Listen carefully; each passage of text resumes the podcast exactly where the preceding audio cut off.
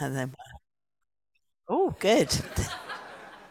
Father God, I thank you for Jonathan. I thank you for his amazing brain and for his um, ability to share the gospel.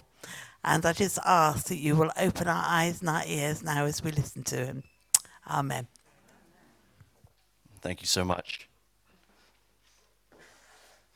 And uh, thank you, everyone, this morning, uh, and all those who are joining us online. And thank you, Dave, uh, for this opportunity to be with you at this service. This is the first time I've been here. I usually attend the 9:15 or the 11 a.m. service, so I've always seen everyone kind of vacate the, the premises, as it were. Uh, so we never get to say hello or anything. So it's good to see you. It's uh, my pleasure and joy and honor to be with you in worship uh, in your space today. And I want to say especially thank you to Woodlands Church for welcoming my family uh, into your presence and into your fellowship as we uh, live here in Bristol and serve uh, the wonderful city of Bristol and serve alongside you, Woodlands Church, and worship alongside you. It's such an honor and joy uh, to worship with you and uh, serve with you in this beautiful, beautiful space and this beautiful city and in this beautiful country that we have come to love uh, very much. So, yes. Yeah, amen, amen. Now, as you, as I've already said, uh, I'm not from around here, obviously, from Mississippi. And if you don't know much about Mississippi, let me tell you a little bit about it. Uh, we uh, import a lot of catfish and corn and white-tailed deer, and uh, we don't have a lot of people. However, there are some few people that have come from Mississippi. Maybe you've heard of Elvis Presley. Uh, if you've heard of him, I don't know, from Tupelo, Mississippi. Have you heard of him, the King? Not the king, but the king, or an A, a king. uh, we also have William Faulkner, who uh, famously said, To understand the world, you must first understand a place like Mississippi. Yeah. and that is very true. very true. We are the hospitality state, and I must say, I'm very, uh, very excited and very honored that you would welcome me as much as Mississippians would welcome you in their state as well. We have many other like many others is like uh, John Grisham. He's an author. Uh, Oprah Winfrey, uh, who was a talk show, show, host, celebrity. Many others. Uh, Jim Henson, uh, developer of the the Muppets. You know, not just the ones you see on TV on our in our uh, government right now. I'm, I'm sorry, talking about America.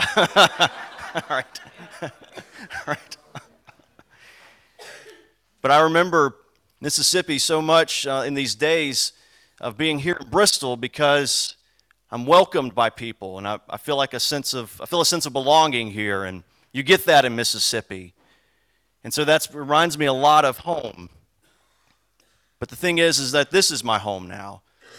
Welcome into your presence and welcome into to your city has reminded me of my own home, my own upbringing.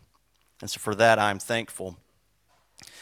And so this morning, as we begin this sermon series where we ask the question, Who is Jesus?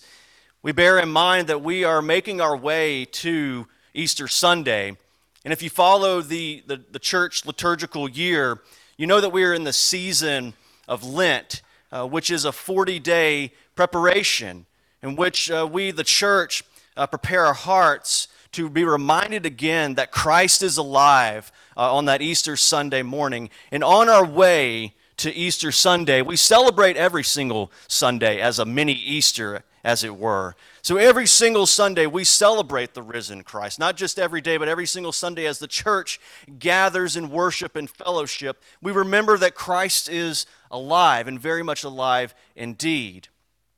And on this 40 day journey, we're preparing our hearts to be receptive of what the Spirit may want to give us over these days in which we are turning away from and turning to God in these days. It's a sign of penitence. It's a time of penitence. It's a time of repentance. And repentance in Scripture it means a turning to in the general sense. But here in the, in the Christian context, it literally means that we are turning to God. In these 40 days we are preparing, we are turning to God. And it's typical and common in the season of Lent to give up something in which we are struggling with and lay it aside. But what I've always encouraged people to do, not just to give up something, but to take up something in its place. Take up a habit, take up a spiritual discipline that you may have been lacking on in the last few days, in the last year. Take up the spiritual discipline of praying in a different way, or reading scripture, or reading a different part of scripture that you've not read before. Take up the practice of, of serving one another, or take up the practice of, of giving yourself to another form of another service, as it were, in, in, the, in, the, in Woodlands Church, or give up your give up the, the things that are dragging you behind and, and, and, and putting scales upon your eyes and that are turning you away from what God is inviting you into, and that's life in and with and for Him. And that is the journey of Lent. That is the, the, the season that we find ourselves in, these 40 days, making our way to the cross and making our way especially to the empty grave. Amen. Here's another thing I want to tell you real quick. It's been a while since I've preached, but if you know anything about Southern preaching, sometimes if if somebody says amen, you're going to get me fired up. I'm going to start going, all right? now, look, I got I got to tell you, I've only got 15 minutes. I've already wasted five now. so y'all better be careful with these amens, all right? All right, whoa. whoa. Now, let's look at Scripture here because we're looking at Matthew chapter 3. Matthew chapter 3, not the whole chapter, obviously, because we don't have time. I've only got a few minutes left. but, but chapter 3 here about John the Baptist who's preparing the way for Jesus.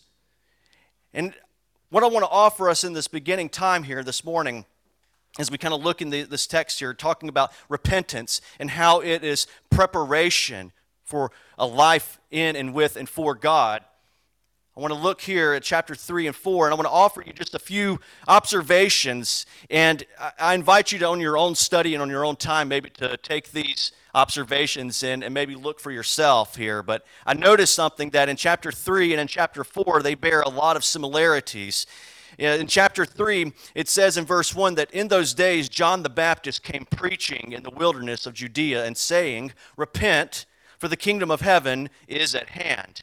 And when you look right over at chapter 4, it says that Jesus was led up by the Spirit into the wilderness to be tempted by the devil.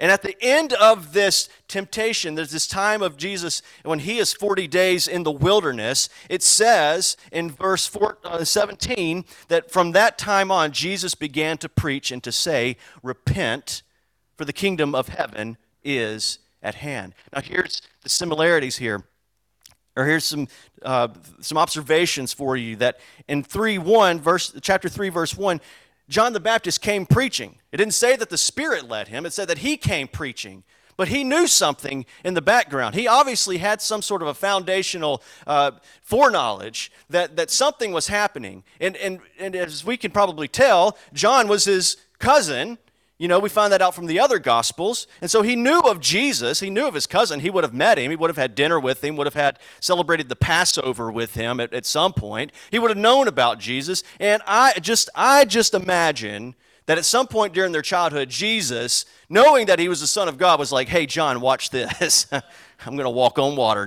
All right? Here I go. Don't tell mom that I'm doing it, okay? And John the Baptist knew, like, hey, I think, I think this is I think this is him. I think this is the guy. And obviously, John the Baptist, on his own accord, not led by the Spirit, on his own accord, is going into the wilderness preaching this message repent, for the kingdom of heaven is at hand. He knew, he had to have known that Jesus was the Messiah. He had to have known that. And the difference is that Jesus who John the Baptist will describe here in, in verse 11 that he is someone who's coming after me. He's talking about who, who's coming here. He said that he's going to baptize you with water, but I, I baptize you with water, but whoever's coming after me, and whose sandals I'm not unworthy, I'm not worthy to carry, he will baptize you with the Holy Spirit and fire. And then Jesus is led by the Spirit into the wilderness. And I offer this observation for you to understand that the Spirit of Jesus leads us into places of wilderness. And it's not for the sake of, of abandoning us. It's not for the sake of saying, hey, good luck. I hope you do your best. He leads us into these moments of wilderness as we are not running from, we are running to Him because we're learning to trust Him in the wilderness. And I get the sense that some of us in here may be finding ourselves in a similar position, in a similar life. That you feel yourself in a wilderness. You feel maybe as though you cannot see the forest through the trees. You cannot see the, the outcome. You cannot see the end. And maybe you're looking around wondering, has God abandoned me? Well, He hasn't. God has not abandoned you. And God has not abandoned us. God has not abandoned His church. And God will not abandon His church.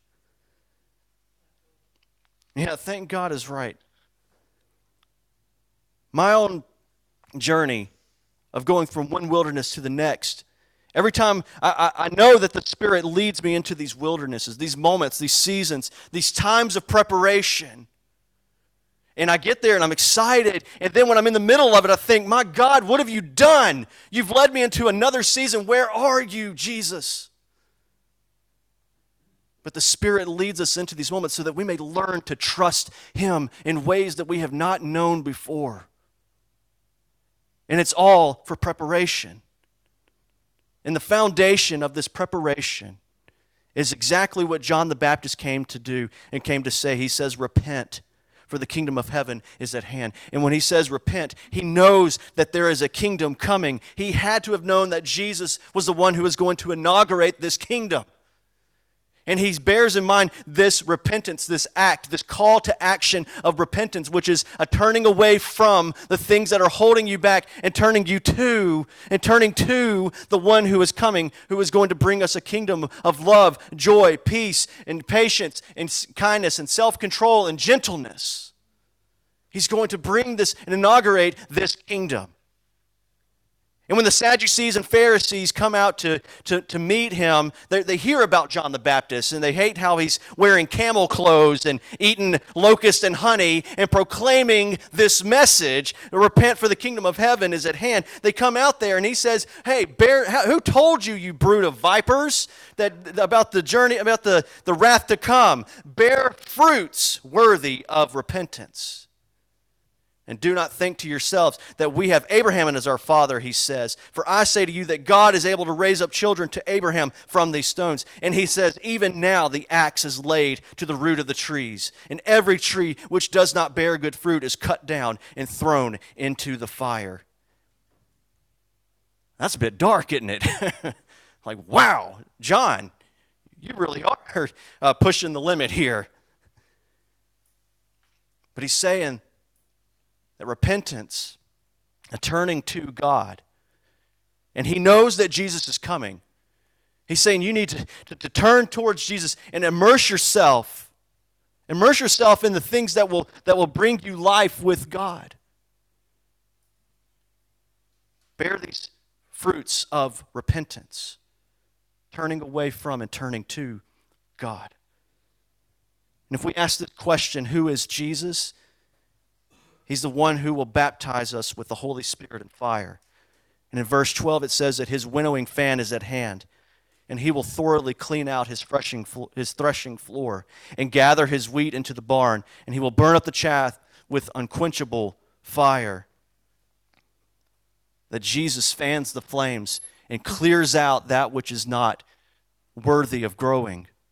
He, he, he weeds out that, the, the things that are in us, essentially when we turn our life towards Him. In repentance, repentance, the way to salvation begins with our consent and our, our turning to Jesus. You know, the, the, the ancient way, not the ancient way, but the historical way of, of looking at the way we get to salvation, right? Is that there is an order of salvation, a prescriptive order of salvation we find it in Acts 2:38, repent, believe, baptize and receive. Repent, believe upon the gospel, and then uh, you are baptized in the Spirit and you receive the gifts of the Spirit. But sometimes we know that the way of salvation is not the actual way that we get there.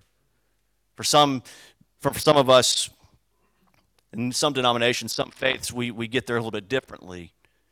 And, and specifically, some denominations may, may offer baptism at a, a different time in our lives, right? But at the very basis of it, we still must make a decision, and that decision is repentance. And we must, the, the beginning of salvation must begin with our decision to repent and turn away from and turn towards Jesus. It still ends up with that. And let me tell you, I didn't know that. I was baptized as an infant but I didn't repent until I was 18 years old. And let me tell you, when I did, my life has never looked the same. It's never been different. I'll close with this. I, I, I, was, I was driving down a backcountry road in Mississippi listening to country music just like any other Mississippian boy. It was at the, and, and, and I was driving down this road and I received a phone call from my mom that my grandfather was dying. And as I hung up, and I was driving down this road, I believe to have heard this voice in the back seat of my vehicle, my truck, my four-wheel drive pickup, that, and I thought somebody was in there. And what I heard was, Jonathan, I'm not done with you yet. It was so real. It was so uh, pervasive. It was so in me and, and, and so around me that I had to pull over and get out and make sure no one was in my vehicle. And I got to the bedside of my grandfather, and as he lay there, and he was comatose, and he had, he had no, nothing on his eyes, nothing on his face, and he was taking his final breaths. And I'm here crying my eyes out, and I, I hear this voice again that says, Jonathan, just as I have died for you, and ju- just as your grandfather has died, I have died for you. And in that moment, I felt and I knew within my heart that the love of Jesus was real for me. And from that moment, my life has never been the same. I've been led into wilderness, into into wilderness. And Jesus, by the Spirit, has always given me the gifts that I didn't think that I needed or wanted or had. But He's given me these gifts because I've turned my life to Him. And every wilderness has been difficult, has been a struggle, but I would never go back. I would never go back. And I'm here to tell you this morning that some of us have stopped asking, some of us have stopped seeking, and some of us have stopped knocking on that door because you're in a wilderness and you think, oh, God has for, uh, abandoned me. But let me tell you, the way to salvation is repentance, it's preparation. And you are not turning just away from something, it's, it's, it's your decision to turn to Jesus. And when you turn to Jesus, He gives you the gifts of the Spirit. He gives you those gifts. So don't stop asking and don't stop seeking and don't stop knocking. For those who ask, what they shall receive. And those who seek, what they shall find. And those who knock on the door, what that door shall be open unto you. Somebody say amen. Come on. So don't you stop asking, don't you stop seeking, don't you stop knocking. We're in a wilderness. The church is in a wilderness these 40 days. And Jesus will give you these gifts of the Spirit. He will give you the gifts of the Spirit. And He will lead us through these days because He will build His church. And His kingdom of heaven will be built on this earth. Amen. Amen. Come on, amen. amen. That's it. Woo! They're going to get me started. My 15 minutes is up. Amen.